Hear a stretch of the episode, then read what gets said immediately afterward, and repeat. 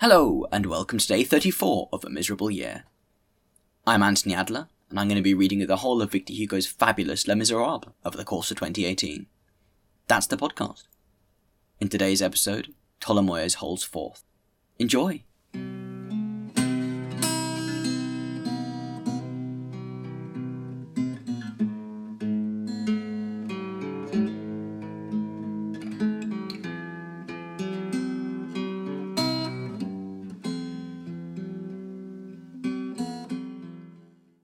Les Miserables, Volume 1, Fantine, Book the Third, in the year 1817, Chapter 7, The Wisdom of Tholomyès. In the meantime, while some sang, the rest talked tumultuously all at once. It was no longer anything but noise. Tholomyès intervened. Let us not talk at random, nor too fast, he exclaimed. Let us reflect, if we wish to be brilliant. Too much improvisation empties the mind in a stupid way. Running beer gathers no froth. No haste, gentlemen. Let us mingle majesty with the feast. Let us eat with meditation. Let us make haste slowly. Let us not hurry. Consider the springtime. If it makes haste, it is done for. That is to say, it gets frozen. Excess of zeal ruins peach trees and apricot trees. Excess of zeal kills the grace and the mirth of good dinners. No zeal, gentlemen. Grimaud de la Reynière agrees with Talleyrand. A hollow sound of rebellion rumbled through the group. Leave us in peace, Tholomyès, said Blachevelle. Down with the tyrant, said Fameuil. Bombarda, Bombance, and Bombachel, cried Listolier. Sunday exists, resumed Fameuil. We are sober, added Listolier. Tholomyès, remarked Blachevelle. Contemplate my calmness. Mon calme. You are the marquis of that, retorted Tholomyès. This mediocre play upon words produced the effect of a stone in a pool. The Marquis de Montcalm was at that time a celebrated royalist. All the frogs held their peace. Friends, cried Tholomyès, with the accent of a man who had recovered his empire, come to yourselves. This pun, which has fallen from the skies, must not be received with too much stupor. Everything which falls in that way is not necessarily worthy of enthusiasm and respect. The pun is the dung of the mind which soars. The jest falls, no matter where, and the mind, after producing a piece of stupidity, plunges into the azure depths. A whitish speck, flattened against rock, does not prevent the condor from soaring aloft. Far be it from me to insult the pun, I honour it in proportion to its merits, nothing more. All the most august, the most sublime, the most charming of humanity, and perhaps outside of humanity, have made puns. Jesus Christ made a pun on St. Peter, Moses on Isaac, Aeschylus on Polynices, Cleopatra on Octavius, and observe that Cleopatra's pun preceded the Battle of Actium, and that had it not been for it, no one would have remembered the city of Toryne, a Greek name which signifies a ladle. That once conceded, I return to my exhortation. I repeat, brothers, I repeat, no zeal, no hubbub, no excess. Even in witticisms, gaieties, jollities, or plays on words. Listen to me, I have the prudence of Amphiaraus and the boldness of Caesar. There must be a limit even to rebuses, est modus in rebus. There must be a limit even to dinners. You are fond of apple turnovers, ladies. Do not indulge in them to excess. Even in the matter of turnovers, good sense and art are requisite. Gluttony chastises the glutton, gula punit gulax. Indigestion is charged by the good God with preaching morality to stomachs. And remember this each one of our passions, even love, has a stomach which must not be filled too full. In all things, the word finis must be written in good season. Self control must be exercised when the matter becomes urgent. The bolt must be drawn on appetite. One must set one's own fancy to the violin and carry oneself to the post. The sage is the man who knows how, at any given moment, to effect his own arrest. Have some confidence in me, for I have succeeded, to some extent, in my study of the law, according to my verdict of my examinations, for I know the difference between the question put and the question pending, for I have sustained a thesis in Latin upon the manner in which torture was administered at Rome at the epoch when Munatius Demens was quaestor of the parricide. because I am going to be a doctor. Apparently, it does not follow that it is absolutely necessary that I should be an imbecile. I recommend you to moderation in your desires. It is true that my name is Felix Tholomyès. I speak well, happy is he who, when the hour strikes, takes a heroic resolve and abdicates like Sylla or Origenes. Favourite listened with profound attention. Felix, said she, what a pretty word. I love that name. It is Latin. It means prosper. Tholomyès went on. Quirites, gentlemen. Caballeros, my friends. Do you wish to never feel the prick? To do without the nuptial bed? And to brave love? Nothing more simple. Here is the receipt. Lemonade, excessive exercise, hard labour, work yourself to death, drag blocks, sleep not, hold vigil, gorge yourself with nitrous beverages and potions of Nymphaeus. Drink emulsions of poppies and agnus castus. Season this with a strict diet. Starve yourself, and add thereto cold baths, girdles of herbs, the applications of a plate of lead, lotions made with the subacetate of lead, and fomentations of oxycrat. I prefer a woman, said Listolier. Woman, resumed Tholomyès.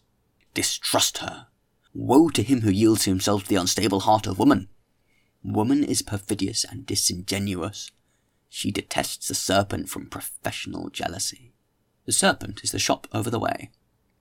Tholomyès, cried Blachevelle. You are drunk. Pardieu, said Tholomyès. Then be gay, resumed Blachevelle. I agree to that, responded Tholomyès.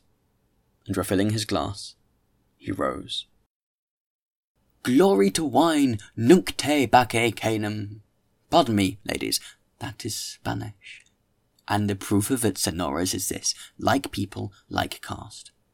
The Arrobe of Castile contains sixteen litres, the Cantaro of Alicante, twelve, the Almude of the Canaries, twenty-five, the Cuartin of the Balearic Isles, twenty-six, the Boot of Tsar Peter, thirty. Long live that Tsar, who was great, and long live his boot, which was still greater. Ladies, take the advice of a friend. Make a mistake in your neighbour if you see fit. The property of love is to err. A love affair is not made to crouch down and brutalize itself like an English serving maid who has calluses on her knees from scrubbing. It is not made for that. It errs gaily, our gentle love. It has been said, error is human. I say, error is love. Ladies, I idolize you all. Oh, o Zephine, O oh, Josephine, face more than irregular, you would be charming were you not all askew. You have the air of a pretty face upon which someone has sat down by mistake. As for Favourite, O oh, nymphs and muses, one day when Blachevelle was crossing the gutter in the Rue Guérin he espied a beautiful girl with white stockings well drawn up, which displayed her legs. This prologue pleased him, and Blachevelle fell in love. The one he loved was Favourite. O Favourite, thou hast Ionian lips. There was a Greek painter named Euphorion who was surnamed the painter of the lips. That Greek alone would have been worthy to paint your mouth. Listen, before thee there was never a creature worthy of the name. Thou wert made to receive the apple, like Venus, or to eat it like Eve. Beauty begins with thee. I have just referred to Eve. It is thou who hast created her. Thou deservest the letters patent of the beautiful woman. O Favourite, I cease to address you as thou, because I pass from poetry to prose. You were speaking of my name a little while ago. That touched me. But let us, whoever we may be, distrust names.